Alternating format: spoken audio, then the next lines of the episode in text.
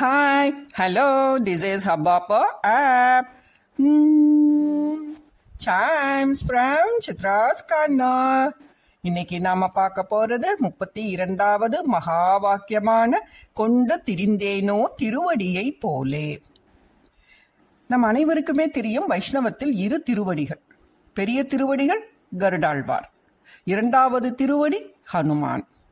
கருடன் தன் தாயான வினத்தையின் அடிமைத்தனத்தை நீக்கும் பொருட்டு அமிர்த கலசத்தை தேவர்களிடமிருந்து கவர்ந்து வரச் சென்று தேவர்களுடன் போரிட்டு இறுதியில் மகாவிஷ்ணுவின் ஆணைப்படி பணிந்து விஷ்ணுவிற்கு வாகனமும் ஆகிறார்.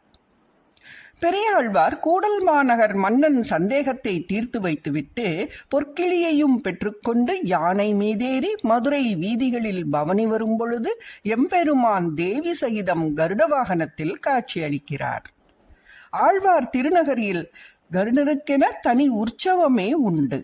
இங்கு கோவில் வெளிச்சுவரில் அமர்ந்திருக்கும் கருடன் மிகவும் விசேஷமானவன். இந்த கருடனுக்கு அருள்பட்சி ராஜர் என்ற பெயரும் உண்டு. அது எப்படி வந்தது என்பதை இப்பொழுது பார்ப்போம். ஒருமுறை இஸ்லாமியர்கள் படையெடுப்பின் காரணமாக திருவுருவச் சிலைகளுக்கு பாதுகாப்பின்மை ஏற்பட நம்மாழ்வாரின் காய்ச்சிய திருமேனியை எடுத்துக்கொண்டு கோழிக்கோட்டில் மறைத்து வைத்தனர். மீண்டும் அமைதி திரும்பியதும் ஒழித்து வைத்த சிலையை தேடி செல்கையில் ஒளித்த இடம் மறந்து விடுகிறது. அப்பொழுது கருடன் பறந்து வந்து இடத்தை அடையாளம் சொன்னது. நம்மாழ்வார் சிலையை மீண்டும் சந்நிதியில் எழுந்தருளச் செய்தனர். கருடாழ்வார் போல எம்பெருமானை சுமந்து செல்லும் பாக்கியம் தனக்கில்லையே என்பதையே திருக்கோளூர் பெண் பிள்ளாய் கொண்டு திரிந்தேனோ திருவடியை போலே என சொல்கிறாள். யாரிடம்? ஸ்ரீ ராமானுஜரிடம் ஸ்ரீமதே ராமானுஜாய நமக.